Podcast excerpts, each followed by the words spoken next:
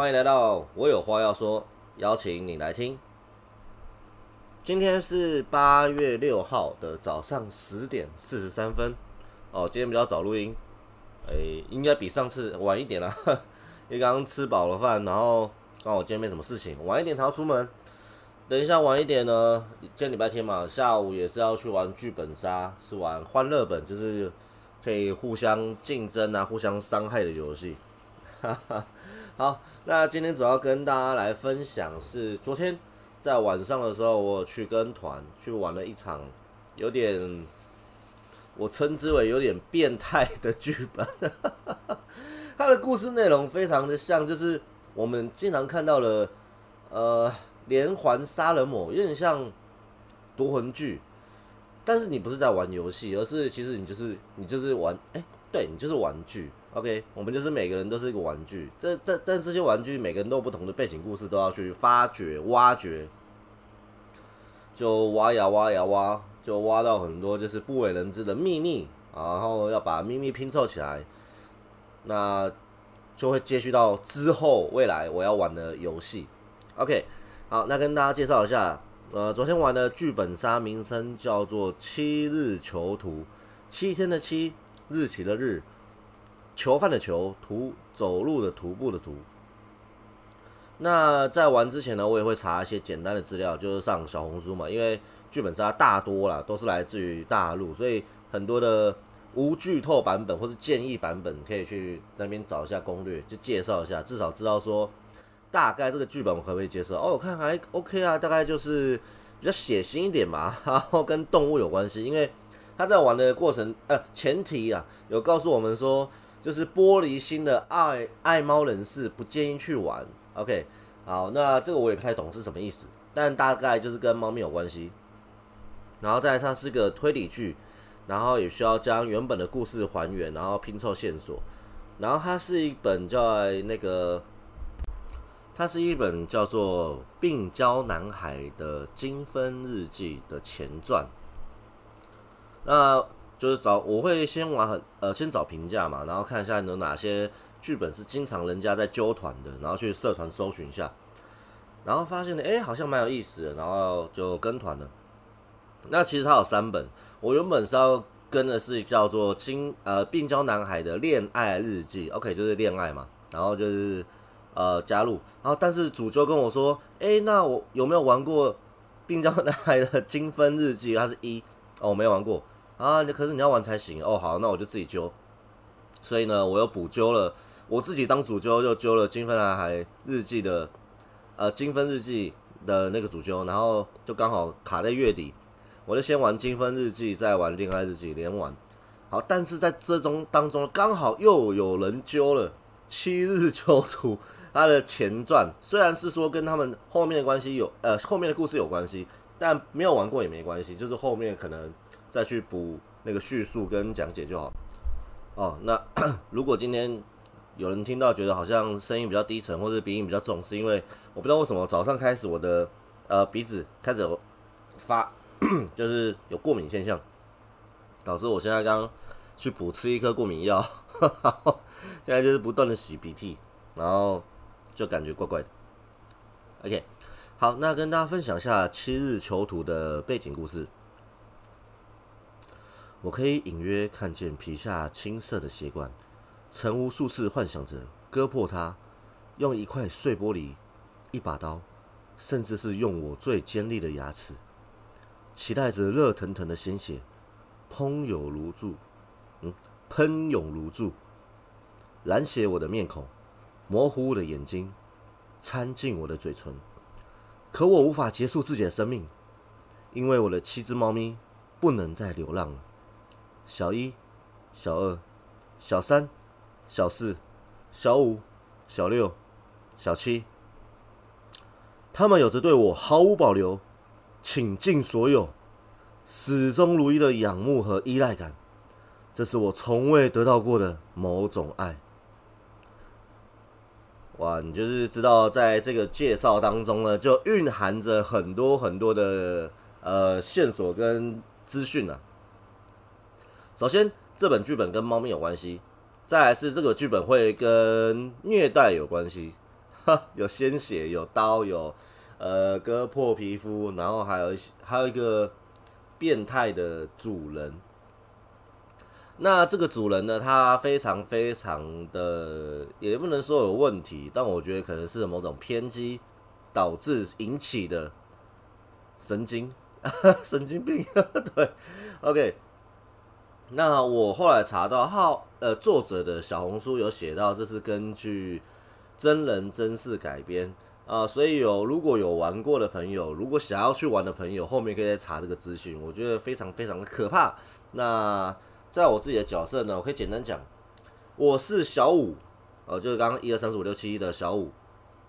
我是一只苏格兰折耳猫。然后呢，我这只猫的特色呢，呃，接下来很剧透，如果你不想听的话，我给你五秒钟可以闪开。啊，五、四、三、二、一，确定要听？好，那我继续下去。我是小五。我是一只苏格兰折耳猫。如果大家知道折耳猫是什么，它其实是一种基因突变，它算是一种病态，呃，疾病的一种显隐性的基呃显性的基因。就折耳的部分，就告诉你说它天生就有一些疾病。那小五呢，他非常羡慕那些耳朵可以贴在脸上、可以生气起来的猫咪。为什么呢？因为他自己没有耳朵，然后脸整个圆圆的，就很像包子一样。好，那在我念出来的时候，我还没有想到我像什么东西。当 当我念出来之后呢，我旁边的小小二跟小三就说：“哦，原来是哆啦 A 梦。”哦，对，就是脸圆圆的，然后我可以伸出援手的哆啦 A 梦，变成一颗圆圆的包子脸。那后来才发现，原来猫咪其实就是一种假象，其实我们都是人类。只是我们这些人类呢，会因着某种因缘际会，这边也没有，我也没有查到一个什么原因的情况下，就是突然之间，就是到了某个地方，面对到了恐怖的夺环夺命杀人魔，呃，绑架，哎，连续把这样，哎，要怎么说啊？他应该就是杀人魔，对对，就简单讲杀人魔啊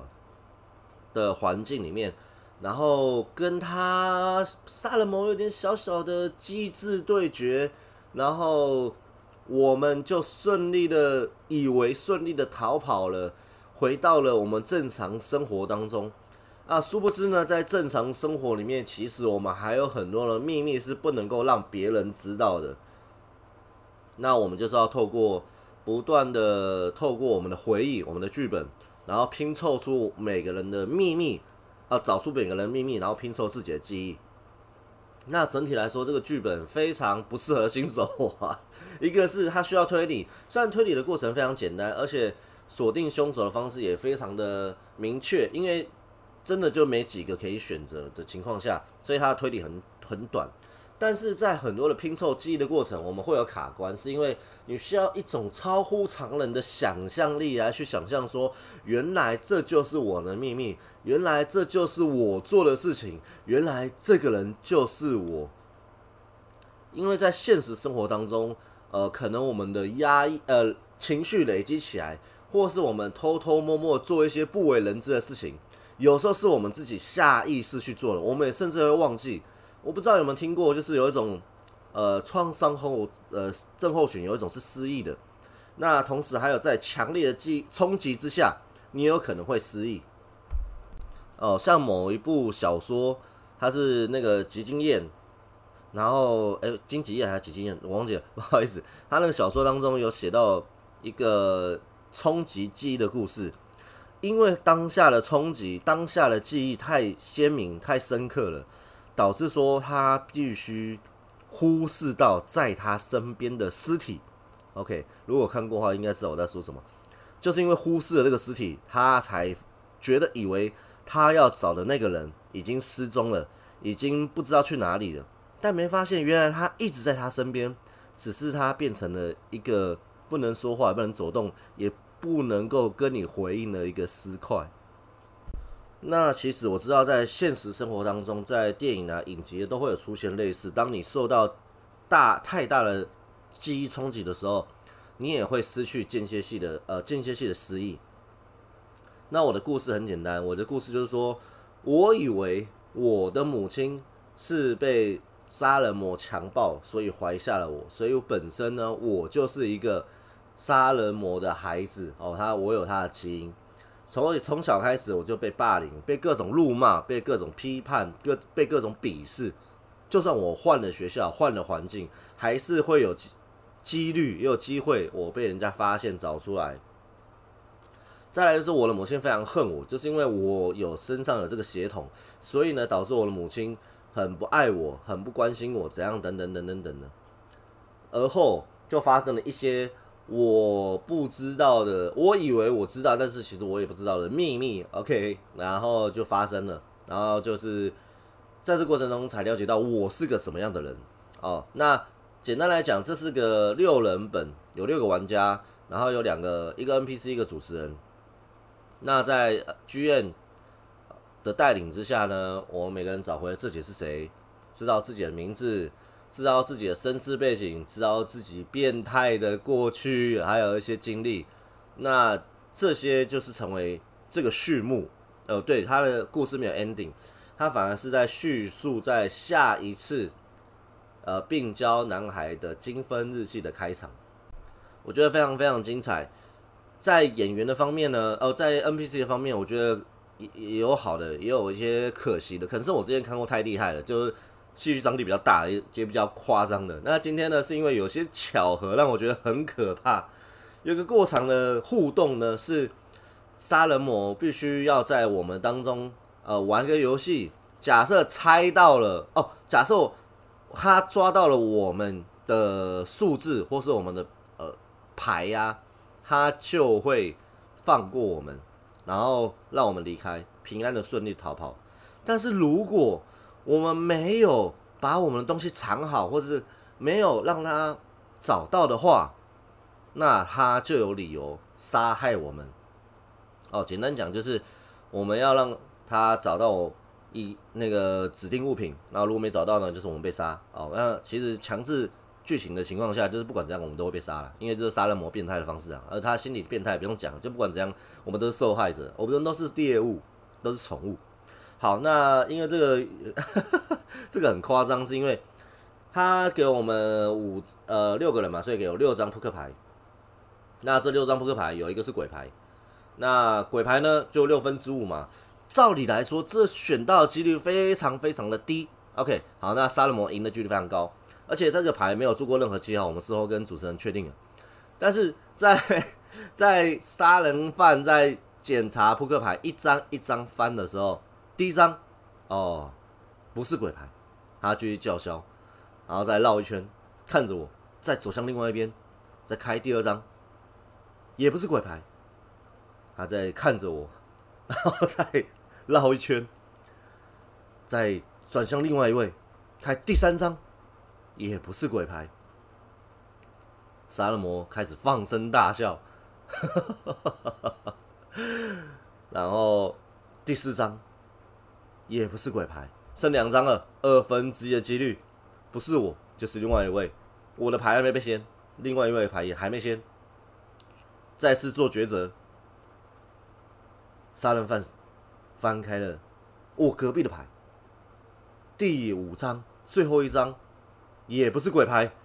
杀人魔开始狂笑啊啊啊啊啊！然后开始放声的叫嚣。对，没错，